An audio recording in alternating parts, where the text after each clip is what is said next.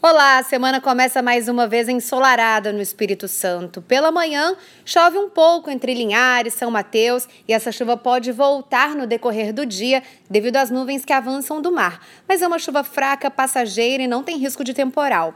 Entre o final da manhã e a tarde, a chuva deve chegar na região sul e também na Grande Vitória. E também é uma chuva fraca e passageira. Os termômetros alcançam os 34 graus em Vitória. Para ter mais detalhes sobre a previsão do tempo, tempo, é só acompanhar a programação da TV Vitória.